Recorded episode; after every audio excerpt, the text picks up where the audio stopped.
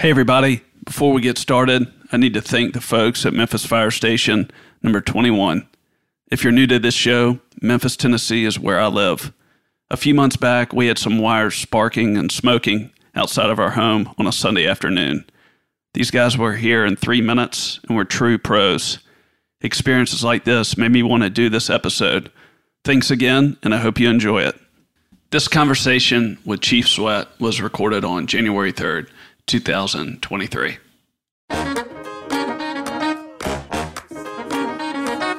There was kind of a defining moment when I was I was going to quit because it was just too much. My partner got injured in a fire. He got trapped under some uh, bales of paper that fell on him, and he was trapped, and we had to dig him out, and it was a career-ending injury for him.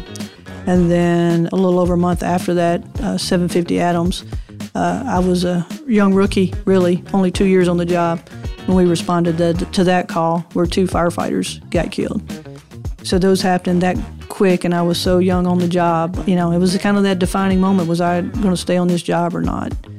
And uh, I'm glad I decided to stay, but it was uh, it was touch and go there for a minute. I mean, not everybody gets a chance to say, "Yeah, I saved somebody's life today." Hey, everybody, and welcome. I'm Sam Coates, and this is the Driven By Podcast. Life's a lot more fun when you're all in and passionate about what you're building. This show is filled with wide ranging conversations that will bring you insights, experiences, and expertise through the stories of what each of my guests are building. Driven by Podcast is produced by Driven by Sam Coates. And for more information on how my talented team and I serve entrepreneurs, corporations, and private families tell their stories, go to drivenbysamcoates.com. Also, for more podcast episodes and to sign up, go to drivenbysamcoates.com backslash podcast. Before we get going, let's hear from this week's sponsor. Hey, everybody. Before we get started, I want to tell you about the sponsor for this week's episode. AB Jets is a great story and great company. I'm not exactly flying around on private jets during this stage of my life, but if I were, I'd be calling AB Jets. They're one of the safest private air companies in the world. AB Jets has received the prestigious Argus Platinum rating the last eight consecutive years, which goes to less than 5% of operators in the world. AB Jets is one of the largest Lear 60 jet companies in the United States with nonstop access to most destinations around the U.S. Efficient, clean, and easy to work with, AB Jets is an experience that gets you where you need to go on time and with no hassle. Go to abjets.com for more information and book your trip today or call them at 888 520 JETS. That's J E T S.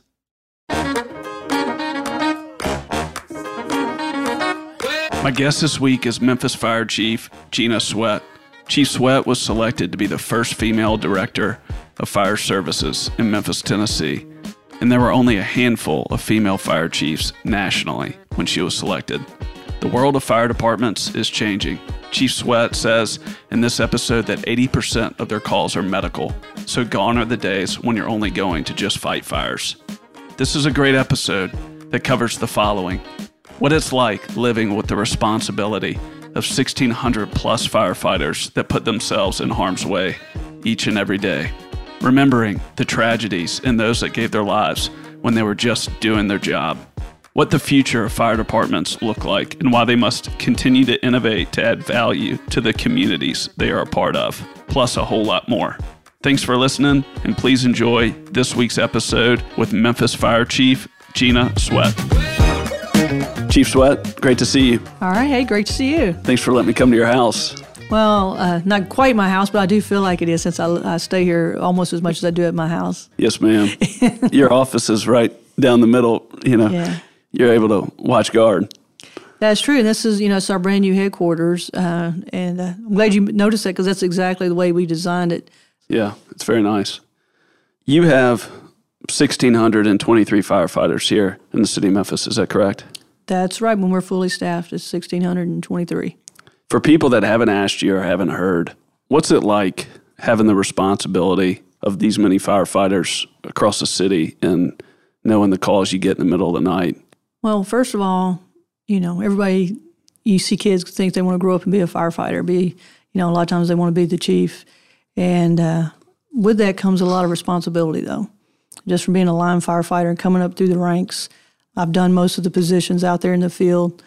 So uh, I know what they go through on a daily basis. And uh, I couldn't be more proud to be, you know, the leader of this great organization and the work that they do every day. But first and foremost, it is a it's a tremendous amount of responsibility because um, they do all the great work out on the streets, you know, making it happen, responding day in day out, twenty four seven, no matter what the weather is. Um, but my job is to make sure they have the resources to do that, make sure that they're trained properly, make sure that um, they get what they need to do the job well. You know, that's equipment, that's, uh, the, as I said, the training, make sure, you know, they live in these fire stations, you know, to make sure their living conditions are uh, as best as we can make them for them so that they're comfortable. And then, uh, you know, any obstacles that, that gets in the way of them being able to do their job, that, that becomes my responsibility. And, and I take that really serious. How do you go about that, given that many people, these challenges, working with a budget that's out of your control? Well, I think I think you said it best. I don't do it by myself. I have a team uh, that I surround myself with, uh, and I rely on them to be the experts in their areas that they're over. Um, obviously, I can't be an expert at everything. Uh, some things I'm, I think I'm really good at building a good team. Uh, so that's what I've done. Uh, they have a lot of freedom to come to talk to me. They can disagree with me. We can talk about ideas. Uh, I love the word innovation. I love to try new things um, especially things that, that make uh, our service better or it helps our fire EMS personnel to be better. So those are the kind of ideas that they, they are free to bring to me. And then, um, like I said, I just have to work uh, to try to figure out new ways to um, get the resources on the ground. I, and I'll give you an example. Uh, as budgets uh, either stay flat or they don't increase at the level we would like them to, we've had to find different ways. Um, so we put together a grants team that looks that's gone out and looked for grants to help fund some of these other things, uh, like um, staff helping with staffing. So that team in the last six or seven years has put in over $54 million in grants to help with staffing, to help uh, purchase equipment and things like that. So you go, uh, you find new ways to tackle some of these old problems, and you give people the uh, autonomy to be able to go out there and do that and bring those things to the table. That's like a 30 year budget. How many years did you say that was for 54 million? So that we started that, that team in 2017, like the year afterwards. Okay, so, so it's like five. So on average, 10 million a year. Yeah. So they've they've uh, got several grants for staff to supplement staffing that help us start our lateral hiring program. Uh, we also got a very large grant to replace our uh, the SCBA, which that's the breathing apparatus uh, that allow our firefighters to go into uh, burning buildings. Uh, so that was a that was a, that was about an eight million dollar grant there, and that saved you know that was money that the city didn't have to pay because our system was antiquated and they had to be replaced. So there's things that we do like that. Our healthcare navigator program gets a lot of attention in the media and everything, and uh, Chief Spratling's over that program, and we through our uh, fire Memphis Fire Department Foundation. Uh, we've been able to find uh, grants to help supplement the program they're doing there either you know purchasing vehicles or apparatus or helping to support some of the staffing issues they have there. So is this are these federal dollars? Uh, we're we're not too proud. We'll take grants from anywhere. So a lot of those are federal grants. Some of them come through the state, and then uh, some of the ones that we get through our fire foundation are from other nonprofits uh, in the city that have helped us really boost up uh, our healthcare navigator program. Earlier, before we were recording, I was asking you some questions just about your work and the responsibility. And you just said, you know, people say they want to do things, but if you're going to do something like this, you got to want it. And it's got to be in you because you're not doing it for the external because it's, I don't want to put words in your mouth, but an example like that where you're having to get creative. Things are tight. It's clear that people need things and you want to do whatever you can. And so that's where you kind of have to get gritty, I guess. Right. Can you maybe speak to public service as a whole and what you've learned, what you've seen, who you look up to, who you don't respect. How do you go into public service, have a strong career, and be proud of what you've done and, and play the long game with it? Well, that's a that's a tricky one. Think we talked about. I'm 30 years in the fire service, and uh, I got a lot of battle battle scars. Some of them are, are obvious. You can tell when I get up and down. My knees uh, hurt. Uh, the wear and tear on your body, the emotional wear and tear, the mental wear and tear. That's not necessarily as visible, but that's that's kind of what weighs on you over time. You know, our firefighters, uh, myself included, when I was, you see things that some people just you don't ever want to have to see, and uh, you know, so all of those things wear and tear on you. But when you uh, coming up through the ranks, you know, I learned from all of that. I learned from some bad chief officers along the way, and I learned from some good ones. So, you know, I think you can learn more from the bad ones actually, because you figure out how you don't want to do things if you're ever given that opportunity.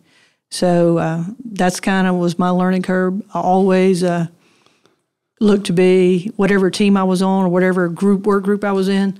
Uh, I always found out what how I contributed best. Uh, a lot of in the fire service, when you start talking, especially women, one of the first things they do, well, women aren't as strong as men. Well, that's true in some ways, physically maybe, but sometimes emotionally, you know, we handle things differently as well. Uh, especially now that uh, the fire service, there is so much of what we do is is medical. Eighty percent of our call volume are medical calls. So you know, you get you, you steer away from a profession that used to just be really focusing on your physical capabilities to now you're more um, there's the medical aspect and even with our other programs that are dealing with people trying to get them to more appropriate resources where they don't use the emergency rooms all of those things takes a different type of personality than maybe what once was to just be a firefighter. Now you're having to help navigate people in the community navigate uh, all the other issues that are going on and to try to figure out how can i help this person not just go put their burning house out and then leave. So many things where you know you make uh, when you're making these calls on people, you get to build relationships with some of them, especially you know that they're responding to them over and over. So uh, they get to know these people and trying to figure out a way to help them. So I think it takes a it takes a you know you got to be compassionate. You got to be willing. Obviously, you got to be strong, but you have to be strong mentally, physically, and emotionally every day. Do you think every firefighter gets to a point to where things may get so bad at a season where they think about quitting? Oh, absolutely. I, did you have that season? I absolutely did. And, you know, and, you know, sometimes even now you're, you, you know, I wonder why. Uh, I tell you this. So I, I, there was a question. I used to ask my uh, deputy chief. He's retired. I was like, why, why did I just, why did I do this? And he would go, because you wanted to make a difference. I'm like, okay, thanks. I need to hear that. I need to hear that today. Um, but yeah, I had that uh, early in my career. I responded to a couple of incidents. There was kind of a defining moment when, when I was I was going to quit because it was just too much, and I was. What you saw. Yeah, yeah. So I had uh, my partner got injured uh, in a fire. He got trapped under some uh, bales of paper that fell on him, and he was trapped, and we had to dig him out, and it was a career-ending injury for him. And then a little over a month after that, uh, 750 Adams, uh, I was a young rookie, really, only two years on the job when we responded to, to that call where two firefighters got killed. So those happened that quick, and I was so young on the job. Uh, you know, it was kind of that defining moment: was I going to stay on this job or not? And uh, I'm glad I decided to stay, but it was uh, it was touch and go there for a minute. What got you through? I think it's just like you said. I hate to use the term grit. I know you used it earlier, and I know it get used tossed around a lot. But I guess I just gritted it out. I had been on the job long enough that I, I loved it. And one of the things I'll tell you is, being a firefighter is not something you do; it's something you become. So, kind of once you become a, a firefighter and you get it's becomes a part of who you are, it's it's kind of hard to find anything else that's that kind of fills that gap you know, if you want to look at a different profession. There's a desire, there's a passion inside of you, and when you mm-hmm. when you're out there on your best days, you know what it feels like, and it's hard to feel at home any with doing anything else. Is that what you're saying? Yeah, there, there's that. You know, there's uh, you know, there's the adrenaline. You know, there's a lot of alpha personalities in the fire service. You know, is there adrenaline from being from the, the things that we do, uh, and being that person that uh, can make a difference and stop you know, stop some of the bad things from happening and, and help people through that. So I think, you know, there's that. There's the desire to want to make a difference in your community and to help people. I mean, not everybody gets a chance to say, "Yeah, I saved somebody's life today." And you know, once you've done that, that feeling, and and even some, not very often, but sometimes even getting to meet those people later, or going back and seeing them, and knowing that you had a part in that, you know, that's what makes. I think that's what keeps all of us going. That thing inside of you. Yeah, I think so. I think uh, if you don't have it when you join the job, I think you you get that those that stay get it, and those that don't stay, they don't know, find it. They apparently just you know. And I say the fire service isn't for everybody. Just because you can physically do it doesn't mean you should do it. You've got to have the heart. You got to have the heart for service to be able to do it, and do it for the long haul. How do you think about that from a just a recruitment standpoint? As an example, there's a group that I'm familiar with that I mean they have similar size of people that we've talked about here so far, but they talk about it doesn't matter how much you know how much money you throw at things. Like you got to find the right people. It is. It's it's even it's especially harder now. We we won't get into all the whole generational differences, but you can think about a firefighter's career lasting 25 years before retirement. So in a fire station, you can have someone who's been on 25 years and somebody's been on 25 days, and the age difference that you have in in the different generational gaps that we have. But um, it's not like you said. It's not just a strong body that we're looking. You know, the fire service has changed. The fire departments are changing. So we have to. Our there was a time. You know, if you listen to the old uh, the old heads on the fire department, they'll tell you, well, back when I came on, I went to the Mid South Coliseum and there was five thousand people lined up to get a job. Yeah, those days are over for, for most fire departments across the country. I talk to my peers, and people just aren't flocking to careers in public service anymore. So, like you said, we're having to get more creative too. We, uh, you know, there's more technology involved now uh, than used to be. Even our fire trucks uh, and fire engines are different as far as just operating, you know, hose lines and things like that. There's we can actually use computer technology now on a lot of these things we just uh, for our recruitment center, I just uh, we've got a new virtual reality trainer that you can put on, and it's actually like you're going into a burning building with heat vests and everything. So, you know, I see I see your eyes lighting up. I know it sounds so. Those are the kind of things you have to have, uh, and and not to even mention you know the whole medical side of it. You know, so once you become a paramedic, you're just a few classes away really from being a nurse. And we know through the pandemic, you see what our you know our demand for nurses are. So we're struggling, you know, holding on to our paramedics because they have other opportunities out there for does, them in the medical field. Does every firefighter have to train to be a EMT as well? Yes. So we hire them, and they have uh, within their first four years they have to go through the EMT basic, advanced, and then become a paramedic. And so, if you become an EMT, you're only you're only a, just a few hours or whatever away from being a nurse. Uh, there's there's a quick there's a bridge class that you can do. So, but then when you go be a nurse, you get a significant from a financial standpoint, you get a bump there. You so, could, yeah. So potentially, there's another option there that affects right. your department. Right. There, there's other options that, uh, you know, firefighters and firefighter paramedics. There's other career opportunities out there for them if they choose not to stay into the fire into department. the fire department. What's the gratitude?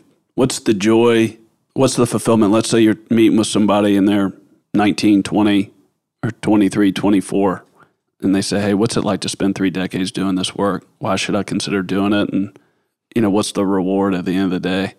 Well, so the good thing is, um, I didn't realize when I was a kid, I knew that there was a pension program. I didn't really realize how valuable that was until now that I'm looking at the back end of that, and seeing and talking to my friends that, that had to uh, plan do their own financial planning and everything. So, um, you know, we do have a pension program. I know there's been change. Everybody that has been there's been some changes to it, but it's still a really good benefit. A lot of people tell you you're probably not going to get rich being a firefighter, paramedic, doing that job, but it's it's steady employment. You're going to have good benefits. You're going to have insurance. You're going to be able to raise a family, uh, have a nice home, car, all of those kind of things. And at the end of the day, you know, there is that. But more than anything, I, I, look back on the memories I've had, the different people I've met, the different uh, places I've been able to go. Just, you know, we made a fire last week at an independent living center, and uh, I don't I don't often respond to a lot of calls until it's significant like that. Um, but just being there and being able to, to just talk to those residents and seeing, knowing how many of those people uh, were pulled out of that building by our firefighters, and being able to walk around and, and put my hands on their shoulders and give them a blanket or what, you know, I mean, that's that's why you do it. Was that at night or during Yeah, the it day? was it was during it was at night. So and you just got up out of bed and well, I got woke up on, on that one because it was a, it was a significant uh, fire, you know. But to see when you make a difference in somebody's life, or to see now for me, I don't get to firsthand do it, but I get a lot of the thank yous from it when I go out in, into the public. Almost always when I go somewhere, somebody will tell me a great story about something that our firefighters did that either saved them or one of their family members or their neighbors. Mind you, we do get some complaints. That's any business, but overwhelmingly, mostly what I hear is, is the great things that our firefighters and our paramedics are out there doing on the streets. Um, whether it's helping a kid with a with something with their homework after school, or like I said, responding to the you know worst case scenario in some of these people's lives. So what happened there? You're it's in the middle of the night, you get a call, there's a fire at a senior living facility. People they, they might not be able to get out themselves or they might take a long time. So it was a pressing deal. You get that call and then what what's going through your head? Well, I don't know if I should use that language on on here. You can say whatever you want. Yeah, yeah, that's the first thing. Is like, oh no, or oh crap. Uh, uh, so uh, I don't, res- you know, I don't often respond unless it's something significant. It's one of those that hit you in the gut, like, oh God, this could be bad. So I'm en route. I'm driving. It was raining. I'm listening on the radio. I know that there were some some people that were unaccounted for. That they were still. They're talking about pulling people out. So I'm processing all of that and just you know, you think about that, and you, that, that as you see the fire scene or you hear the fire scene deteriorating, I know that they're doing all they can, and I'm, you know, then you're worried about your personnel because uh, what they will do, they will risk their lives for a perfect stranger.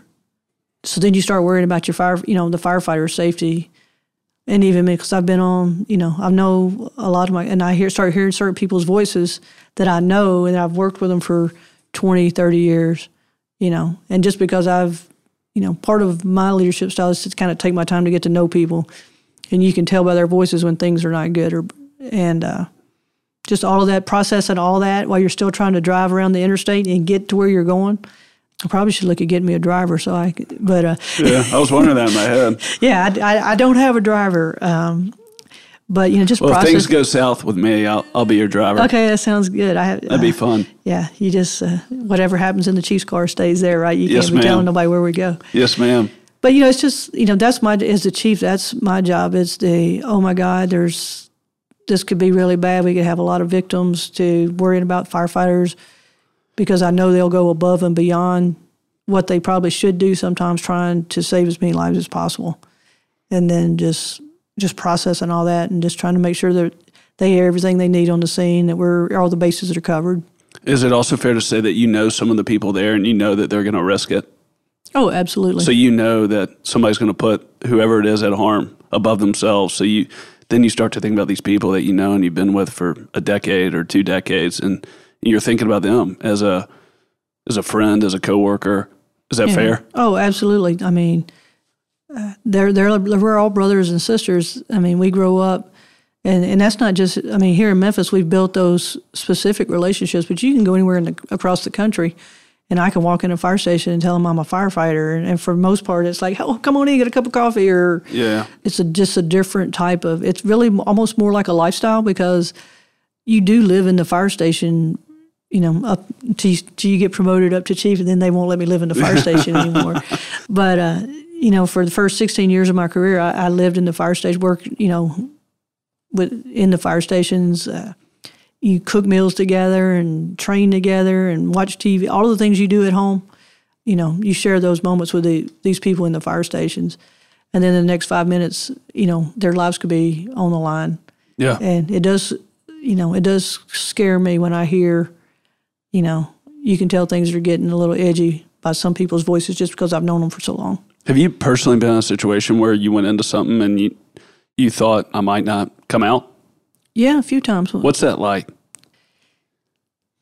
It's it's kind of like it's like one of those oh my god oh my god is this it kind of feeling. Uh, you know, sometimes if you get turned around, get lost, get separated from your from your team. I've had that happen, and you know that's when you really have to rely back on your training and staying calm. You know, there's two things you can do. You can either panic, or you can try to get your composure and try to figure a way out of that. And I would say that's you got to train for that. That's not that don't just come naturally to anybody. So you know, in those times, you got to try to find a calm spot, get your head together, and figure out a direction to get out of this situation. So that's you know that's happened a few times. Uh, being on the scene, to be honest with you, as a firefighter, that happened a few times. It was even more terrifying to me when I was a battalion chief, running fires on the outside and being responsible for all my firefighters inside and having some really close calls there. Those probably scared me worse than myself being in danger. The responsibility of it. Yeah. And being directly involved. Absolutely, because, you know, I, those were my those are my guys and girls and not only them, but also, you know, you have relationships with their families and you know their wives and husbands and some of their kids. And uh, you know, that's never something you want to have to go tell someone's loved one. Yeah. Thanks Oh, thank for you. answering. If this is something you share, if not, we'll skip it. How many open positions do you think you have right now? So we actually we have a class that should be graduating. uh, Actually, graduating uh, the second week of January, and then we're following. We'll have another class starting in February. Um, so I think right now we're about fifty positions down. But you're going to replenish And them then- with that class? Yeah, we'll replenish them with that class. So, but a, a class takes uh, twelve weeks to finish. So there's some there's a little Some bit gaps of in some gaps in between there when uh, we have to fill staffing, you know, with in the field with overtime. Yeah. I need to be checked on this. I always say that when I throw out data, but I saw where the United States military in 1991 had 2.1 million people. Again, I need to be checked, but in 2020, 1.3. So it's been interesting from a firefighter standpoint. I saw 1980, there was nationally, there was 358,000. Right now, I saw a number like 364,000. I also saw another number like 317,000. Has there been a decrease over time of the number of firefighters around the country? Uh, it's interesting, yeah.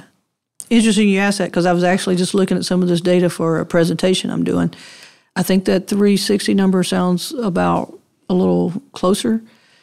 And the career fire service is not as bad as the volunteer. So if you count volunteers, there's over uh, a million firefighters in the United States. Right. And the volunteer departments are seeing a significant decrease in the number of firefighters. So c- careers kind of held steady, flat. it's kind of And volunteer, it's been a little little ebb and flow that I've noticed when I was kind of looking over some gap. But the the volunteers are really having they're really struggling to keep you know keep those numbers coming in. tough staff. And where I'm going with that question, I'm curious about what you see for the future because it seems that because of technology, because of policy, because of how things are built. I mean, you said earlier that 80% of the calls y'all have are medical. And it sounds like there's been change and and just things have evolved in what people are trained on and the responsibilities they cover. So, what does the future look like to you? So we'll say in Memphis we do fire and EMS and we do response and we transport. A lot of departments, I think, and I'm, I'm not sure on those percentages. I'd have to look them up. But a lot of departments only do firefighting. Uh, in the departments that do fire and EMS, to me that's a good thing for you because if you just do fire, it's hard to justify the staffing needs that are met to to have a appropriately staffed fire department if that's all you do. Because over the years, our uh, EMS call volume goes up anywhere from six to ten percent a year, where our fire call uh, has pretty much remained flat around about that 22,000, 23,000 calls a year.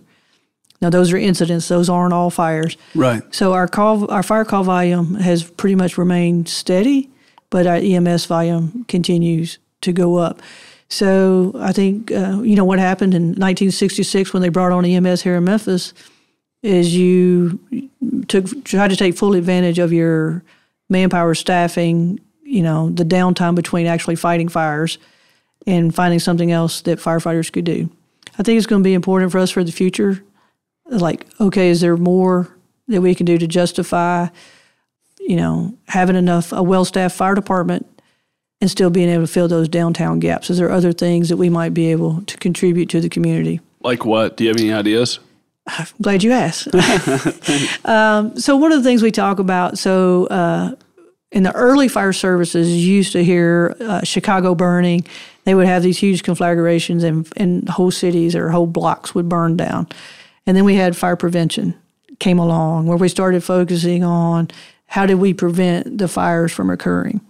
So I, is that community outreach? that things? was the community outreach. That's sprinkler systems. That's uh, the types of uh, products they were using being in construction. proactive instead of reactive. Yeah, so there's this whole focus on fire prevention, and over you know a hundred years or so, uh, as you hear me say, our firefighting, our fires have kind of remained steady. So you know, with sprinkler systems and smoke alarms, so getting early detection, all of that kind of worked. We don't you don't hear about a whole city block or whole cities burning down anymore.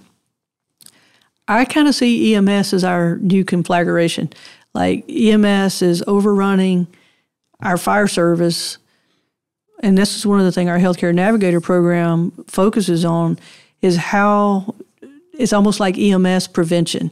Like how do we help people be more well so that they don't have to rely on calling EMS and 911 to get them to an emergency room. So how do we get them to a more appropriate resource? That's uh, a little bit about what they do, but I think is that's somewhere I think we should start looking at for the future down the road is how do we get people to better health outcomes where they don't aren't so reliant upon 911 and calling an ambulance in our emergency rooms to take care of their some of their health issues. So it's kind of like preventing the the 911 call for a medical reason before it ever happens. And there's nobody to fill that void other than the fire department. Well, there's, I mean, there's obviously, you know, there's a lot of organizations that try to help people. Um, but but that's of no cost, right, to the citizen. Exactly. Other than what, you don't pay a bill to the fire department, but you pay a bill for the ambulance. Once you're transported, yes. Right. right. So I mean, right. it's a complete benefit to the citizens, but there's no other. I mean, any hospital, any type of telemedicine or anything like that, there's a cost to it. And Absolutely. There's no other entity or there's no other organization that has direct access to the citizen and that they can call other than the fire department for those things, correct? Absolutely, officer. When you call 911, if, if it's not a crime or a police matter, every, almost everything else comes to us. Hey, everybody. We're going to take a quick pause here from the show and hear a word from one of our sponsors. After that, we'll get back to the show. Do you want to make efficient use with your time? Now more than ever, traveling hassle free is harder to find. AB Jets is one of the safest private air companies in the world, with impeccable service, with nonstop access to most destinations around the USA. AB Jets has received the prestigious Argus Platinum rating the last eight consecutive years, which goes to less than 5% of operators in the world. Bypass the hassle and get an AB Jets jet card that gets you 10 or 25 hour flight options that makes your experience hassle free. AB Jets carries up to eight passengers and is one of the largest Lear 60 operators in the U.S.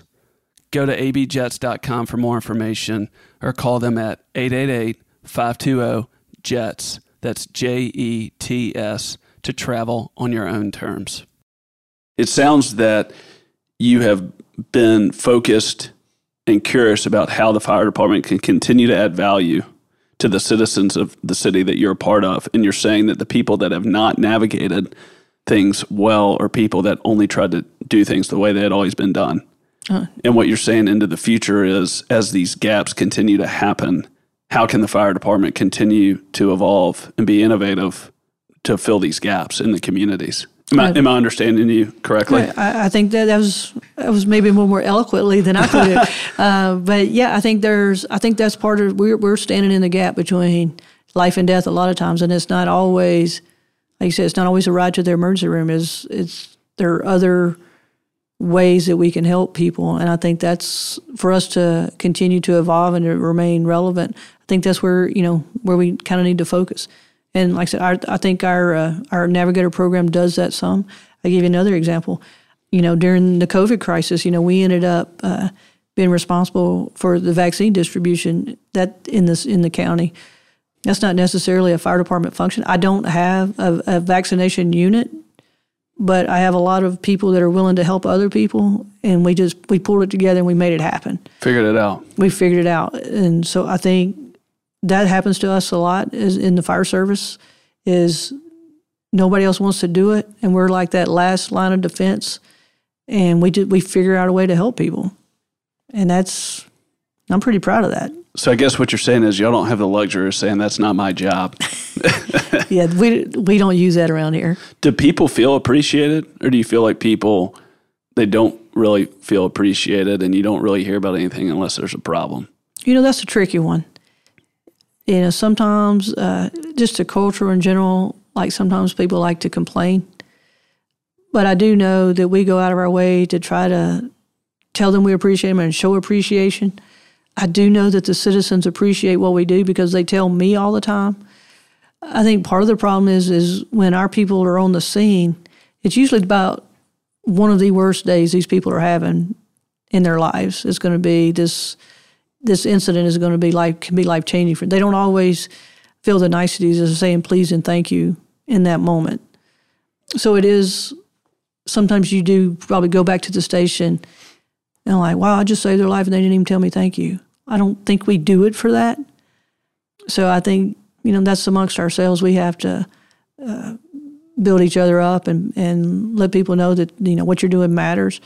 I, I, do try to, you know, let the firefighters and paramedics and dispatchers and, and everyone know uh, when I can find out specifically, you know, of an incident that they did well. We try to do that. I don't think anybody's here just for the pat on the back. I think you have to just know that what you're doing makes a difference uh, in a lot of ways. Do you think things have just been as they always have been, or do you think society has become less grateful for public servants? I do think the fire service, you know, is often uh, seen in a really positive light for the most part. And I think we still enjoy a very positive image in the community.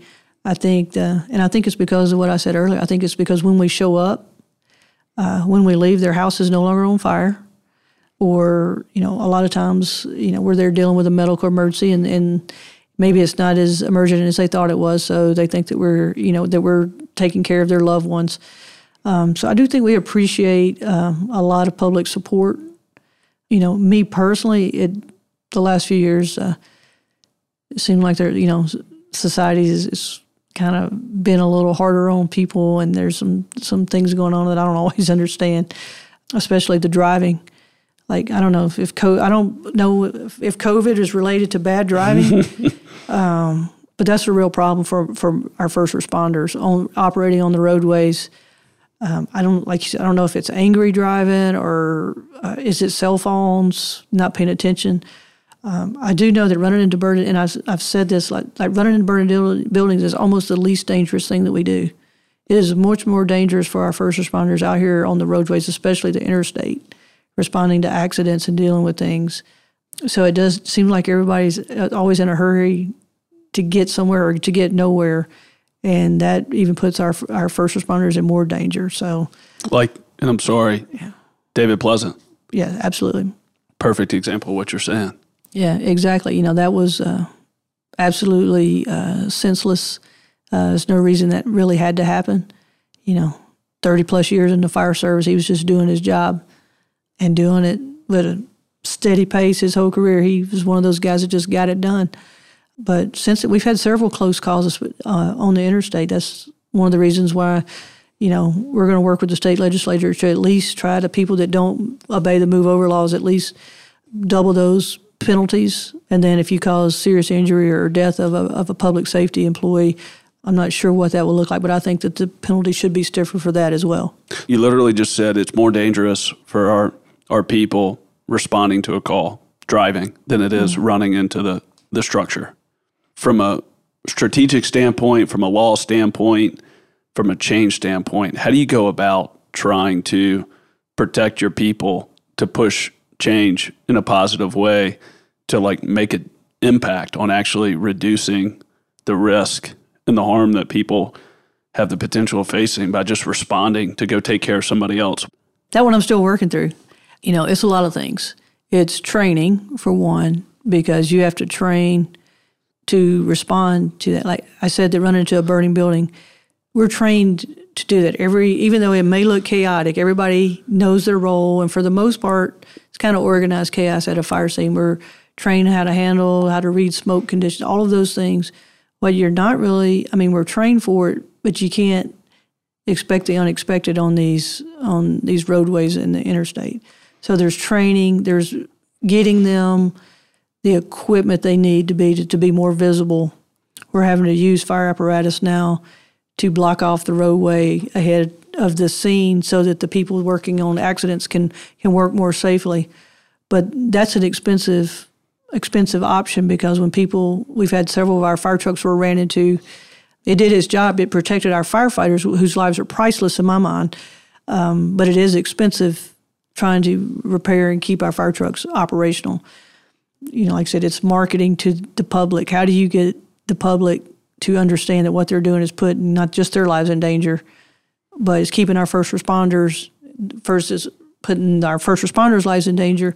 And then whoever's home that they were responding to now that you've you know endangered more citizens. So um, looking at how how do you get this message out? And that's one of the reasons i mentioned it today because every time i have a chance to to talk about it You're I doing am. it. i'm doing it And so, with all these challenges or with these things outside of your control, are you saying the feeling of service, the feeling of having a career, something that you wanted years ago, that's what keeps you optimistic and that's what keeps you pushing ahead?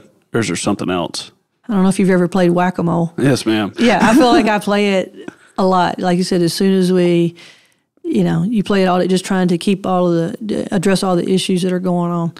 Uh, I can say, you know, as a younger firefighter, you know, the excitement of it, you know, actually responding and making a difference in the people's lives that you responded to, you know, I've done that, and now I, I, I do it for the firefighters. I do it for the Memphis, in particular, I do it for the Memphis firefighters, paramedics, dispatchers, all the people that work for the Memphis Fire Department, the different groups. I do it for them just because, uh, you know, if I don't do it, who will? And uh, I know that I care about them. I know that I'm fighting for them and I'm standing up for them. So that's why I get up and do it every day. Yes, ma'am. What are you most excited about with your work? Uh, So it's interesting. Things that excite me now is when I get to do things um, to help the firefighters. So we built a new, you know, we built a few new fire stations. We've got one under construction now that should open up in February uh, down on Chelsea. Uh, when I'm able to like fight for CIP funding to do projects inside fire stations. Um, before I came here, we were just talking about a project to um, to do some covered patios and outside grill area and everything for some for some of the fire stations. Things like you like at your house, like you want a nice covered patio where you can grill out. And Right. So we're trying to do No things. beers, though. No beers at the fire station, please. Yes, but um, it's weird that those kind of things excite me now uh, when I'm able to do stuff like that. Um, we've also uh, on this campus we now have a, a in-house recruitment center where we're going to be able to start bringing in uh, kids and stuff out here, uh, start talking about uh, careers in the fire service. Just when I'm able to kind of do things and set the stage for everyone who follows behind me uh, that's where I am now. I'm just I'm trying to to leave it in a really good spot and uh, make sure that the firefighters have what they need and the paramedics have what they need, the training they need, and uh, that's what I do it for. What are you most concerned about? Their safety, their safety, uh, their wellness. Um, I will say, you know, 30 years in the fire service, but of that, I really only spent I spent 16 in the years actually responding. the things that they, you know, the things that they're seeing, the things that they're having to do. First, you want them to be physically healthy. So, trying to figure out ways to, to help them do that emotionally, uh, mentally well, where they're able to kind of just deal with the things they're seeing. And we've uh, different programs that we've put in place so that they can mental health, you know, so they can take care of their mental health. Like, uh, well, my, my, my most favorite is the therapy dog program we started.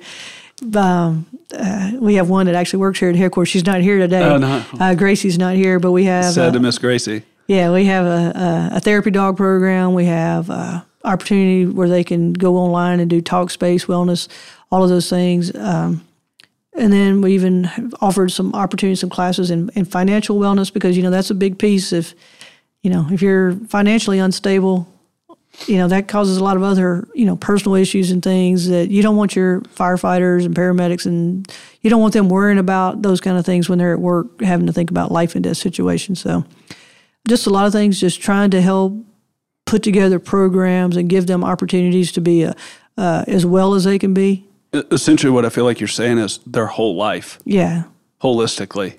yeah. Because What's what would be what would you say to somebody that said, "Why are you spending, or why is the department spending these dollars on a new covered area or emotional, you know, resources for emotional health or these things about personal, you know, finances and things like that?"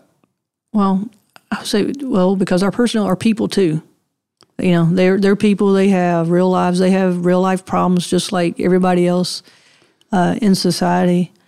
But when the tone goes off, they put all of that stuff aside that they're going through personally. They put their physical, emotional, mental well being on the line to go help perfect strangers.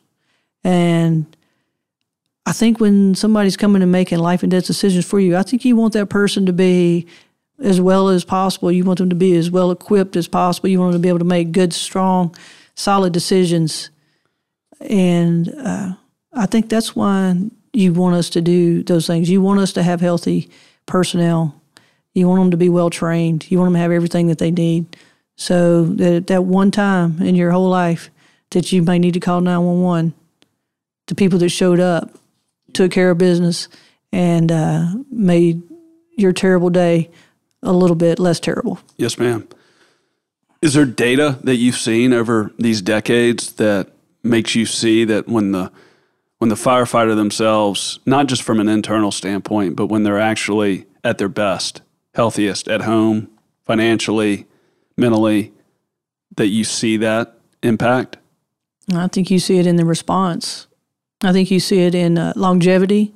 I think when people, uh, if you want people to have a, a 25 year career or 25 plus year career, I think uh, to get to that end game and still be uh, be able to walk around and uh, and carry on a conversation with somebody, I think you've got to put some of these things in play just so you have a whole person. Whether you know you get the 25 year or the 25 day person on the job, they're still the ones coming to your house. So you want to make sure that um, you know that they've done everything they can. You didn't say this, but you've said this through other things that you've lived it personally. So you know what's worked for you too, to have three decades. Yeah, 30, 30 years. You know, a lot of wear and tear on uh, on the joints, uh, mental and emotional. So you know, I've kind of been there. I've been through some traumatic incidents. I've seen uh, when we didn't have some of the programs that we have now.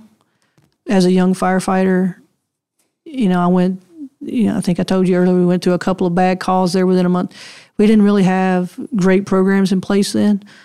And maybe that's why when I became the chief, that's one of the things I focused on because I had to find other ways, you know, to deal with those emotions uh, myself. There's unhealthy ways that they can deal with it, of these type of things too, and we want to give them all the healthy options. Like we all can, Exactly. Yeah, with less stress ab- absolutely, than what your men and women are going through. absolutely. You're one of the few female fire chiefs throughout the United States, correct? There's more and more. I would say, uh, well, for metro depo- departments, I think in 2016, I think there were six of us. And we just had a, a conference that was actually here in Memphis this past summer, and uh, I think there were 17. And that's metropolitan chiefs, so that's Yeah. that's big city chiefs. Um, so it's three xed. Since when? When was that first? That was 2016. okay. Across the country, um, we're probably in the 60, 75 of chiefs of departments now. It's like almost every day you're starting to see it more and more and more. And I read that in 1977, 2.5% of firefighters were women. And again, I need to be checked on this. In 2017, 8.9%. Does that sound about right? Actually, I think that number is a little high. I think that's if you count all volunteers and everything. Okay. So if you're just looking at career firefighters, I think we're I've seen two numbers. The last uh, the last numbers somewhere between 4.4 and 5 percent career firefighters are women 4.4 to 5% throughout the entire. throughout the entire unit of that 364,000 you mentioned earlier. What have you had to learn or go through about doing your job, being the chief, having respect? I think everything I did before I became the chief set me up for the respect. Anybody that gets a title and thinks that you all of a sudden uh, get respect for that is, uh, I don't play that game.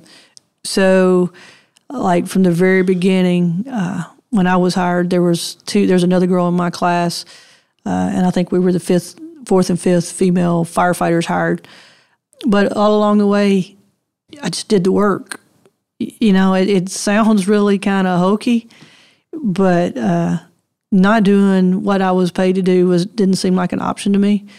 Um, so whatever, uh, you know, firefighters from day one, they teach you that you never, you're never an individual. You don't do anything by yourself. You work in pairs. You work in teams. And uh, growing up playing sports, that was pretty easy for me to understand the team concept. And uh, you know, I related it to uh, in basketball. You know, I was a shooting guard. College- in college basketball I was player. a shooting guard, and I like to shoot. I, I didn't get to play as much as I could have because I didn't like to play defense as much as I like to shoot. Uh-huh. So, you know, I just say all that to say is whatever team you're on, you got something unique that you can contribute. I think you really need- you have to focus on that, what you bring to the table, what you're really good at, and then you make your team better.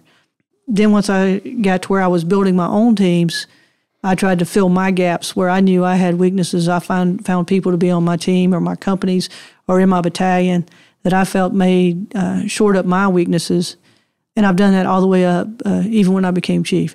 My whole staff is, or is any one of them could do my job. Every one of them is smarter and better at something than I am. Do you ever feel guilty that you got the job then? No, not really. Okay. You know, sometimes you you know you wonder, okay, how how did I end up here? Um, but I guess my if you know all of them, they have their strengths, and we, mine is building a good team and trying to keep them moving forward. Everybody together. yeah, I, I, I'm somewhat, uh, you know, I have to have the vision, and I have to rely on them to have the expertise, and uh, like some of these things, you know, I can't be the expert in EMS.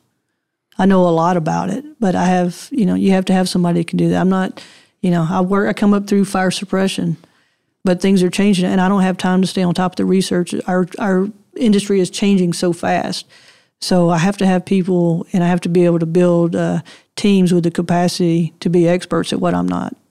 Let's say 20 years from now, you know, when you're on a beach somewhere, wherever you are. Absolutely. yeah, you must have looked at my Facebook profile. No, I didn't. I love to lay it. Yeah, I guess. But what would you love to see here with this department, with this city?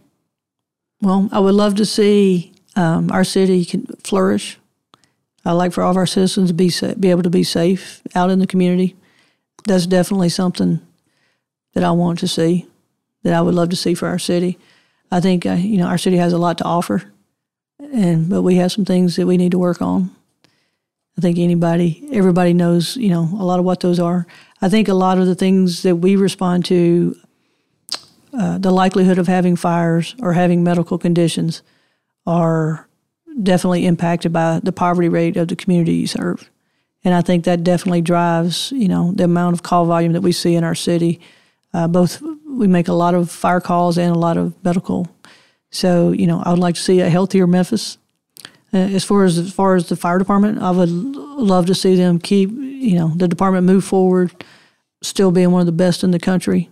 Still, I'd still be able to walk in the fire station and get a cup of coffee, maybe get invited to lunch every now and then I hear you. because uh, uh, they're still pretty good cooks. I bet.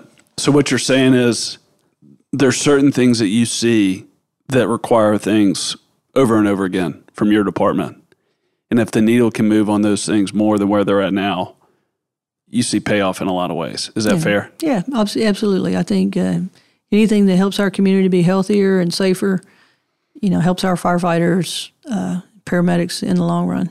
I read this, and it might be accurate, it might not be, but I, I read that New York City had 2.2 million total calls and was number one in the country. Memphis was number 16 in total incidents with, uh, what'd you say? It was close to 200,000 total incidents? Yeah, this past year we made a little over 159,000. So, given the size of Memphis and the budget, but also to the performance, can you speak to that? So, you know, Memphis, the city of Memphis is spread out. And from a firefighting uh, perspective, that, that's particularly important to understand why we're so well staffed. Um, you want to have a fire station within about three miles of any location. Uh, I've got to be able, because of uh, we fall up under NFPA guidelines on response. National National Fire, Fire Protection Association, NFPA 1710, exactly, if you want okay. to really look up some very interesting uh, stuff. But the, everything, there are guidelines that we kind of measure ourselves by. You want to be able to put uh, an effective fire response force on the scene at any location, uh, depending on what type of uh, building it is within a certain time frame. And we kind of measure ourselves um, by those guidelines. So the further your community is spread out, the harder it is to get to within those time frames. Right. So that's uh, that's one of the tricky things. We also we only have 34 ambulances that cover our entire city. And what's what's a normal number and for like a different city? Yeah, so that's 34, and they make about 80% of our call volume are ambulance calls. So that's why you have we have, and I'll answer this question for anybody that's listening. It's probably the number one question I get asked. I called for an ambulance, and a fire truck showed up. So the the reason for that is those ambulances run pretty much nonstop, back and forth all day long. We often run out of ambulances throughout the day that we don't have one to respond. On our fire apparatus, the fire trucks, our fire engines, those are the same personnel. We have trained paramedics on most of them, or at least basic, or at least EMTs or EMT advanced. They have all the same equipment that they have on the ambulance, so they can they can arrive on the scene and uh, at least stabilize a patient. They can do everything but transport. The reason that's important is because uh, those fire stations are located strategically across the city. Somebody really planned very well back in the earlier days of our fire department. So that allows us to have a lot of resources at any one place in the city in a pretty quick fashion. And I think that's something the citizens should be uh, proud of to have a well staffed and, and well uh, resourced fire department and EMS service. It does allow us to be able to make that, you know, that amount of call volume and be able to get places in a timely fashion. So there's a lot of things there that, from a performance standpoint, that you're saying that could get overlooked. Oh yeah, there's. I mean, there's a lot of science to this. You know, it wasn't. It was in 2014 we changed over that we didn't actually now have mobile data te- uh, terminals in each fire apparatus and each uh, EMS, each ambulance. So we actually dispatched the closest resource to whatever incident is occurring. Before then, it would just be based on what station that they actually ride out of, and they could be, especially an ambulance, could be on one part of one side of town, and be responding all the way across the town because that's where their home station was. So um, there's a lot of things. Technology is really changing. Right, made things a lot more efficient, yeah, yeah. and that's been needed with without five thousand people at the Coliseum waiting in line to do right, the work. Absolutely, you know. So another thing, uh, another thing that's changing, you know, is is the telemedicine piece. So we now have the capability to do some telehealth interventions on scene without having to transport to a hospital if it's not a life threatening emergency. So we're starting to roll out that technology that's going to help with having ambulances available for more life threatening issues when they do occur. Last question I have you've shared a few things. One about one of your previous partners who had an injury, had to retire, had bales of paper fall on him. I'm sure you have several, but is there a story or two that sticks out with you where you've just you've seen somebody that you've worked with that's been with the department they just went totally sacrificed themselves for the good of somebody else that stuck with you and that will always stick with you from doing the work you do. Well you see you know you see a lot.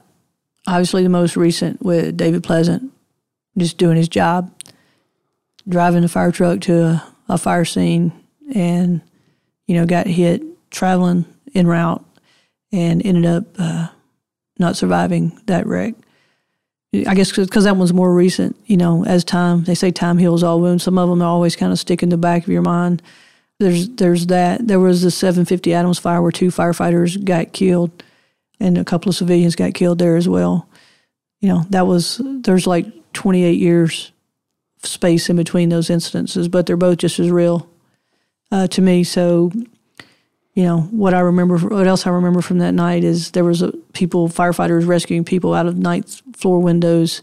A lot of people got saved. So, you just all you, all of these things you uh, they stick in your mind.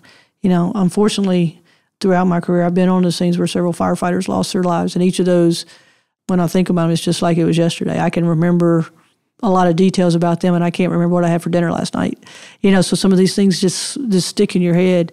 And so many things I've seen our firefighters do and our paramedics do and people you think they're not going to be able to save and then you'll hear we got a pulse or we got them back on the way to the hospital. Those kind of things you hear those stories time and time again and uh, you know they, those never get old. So what you're saying is time really doesn't heal all wounds. It does. It doesn't heal all wounds. It it doesn't, especially when it's one of your own that doesn't make it. I will say uh, the other one they say is what don't kill you make you stronger. So I think I'm a stronger person because of all of those experiences, and I think that put me in a good spot to emotionally deal with being the chief and trying to teach. You know, it's kind of like you you want to be able to teach them from your experiences without anybody else having to ever go through that again. What are the consequences if you wouldn't have got the help, the training, the counsel emotionally? Maybe another way to ask that people that do the work that you do and feel the pain that you feel or feel love for somebody else and you see something that happens to them and they don't have the tools emotionally to handle it, what are the consequences of that? Well, they can be devastating. Um, lost marriages, families being, you know, losing partners or, or things like that, not being able to uh, uh, maintain relationships, uh, self medicating through alcohol or drugs, uh, becoming dependent on things like that. And one of the worst things is the suicide for a number of reasons uh, that people do, you know, die by suicide. Those are real in the fire service. We've had those uh, incidents here on the department throughout my career that most several of them I had close, you know, that people I knew had worked within the station, which makes it uh, even harder. Um, but you hear about those things, you know, firefighters have to have that that persona of being that tough and and make it through anything. But on the inside, we're like I said, we're human beings, and we have all the same those emotions. And uh, if they don't deal with them, they sometimes they manifest in negative ways, and uh, can disrupt their lives in a very negative fashion. So uh, I strongly encourage, you know, people, our firefighters, any fire, public safety, police, everybody, uh, you know, your mental health, uh, emotional wellness is very important. Without that, a lot of those other things, you know, your, your, physical health and financial, all of those things can go out the window if you don't stay on top of, of it emotionally. We have a lot of resources available here, and I just encourage everybody to take advantage of that thank you from the first time we spoke or I called you to today and the headquarters here, your office, how kind your staff has been, how kind you've been. It's been a real privilege to do this, and I have a lot of respect and a lot of gratitude for just being a citizen here. So thanks for carving out time, you know, right at the first of the year to do this with me. All right. Thanks for having me. Yes, ma'am. Thank you for listening to this week's episode of the Driven By podcast. If you enjoy the show, please leave a review. Please subscribe to the show, and you can follow me on social, on Twitter and Instagram to join me for future episodes of the Driven By podcast. Hope you have a great week and see you next time.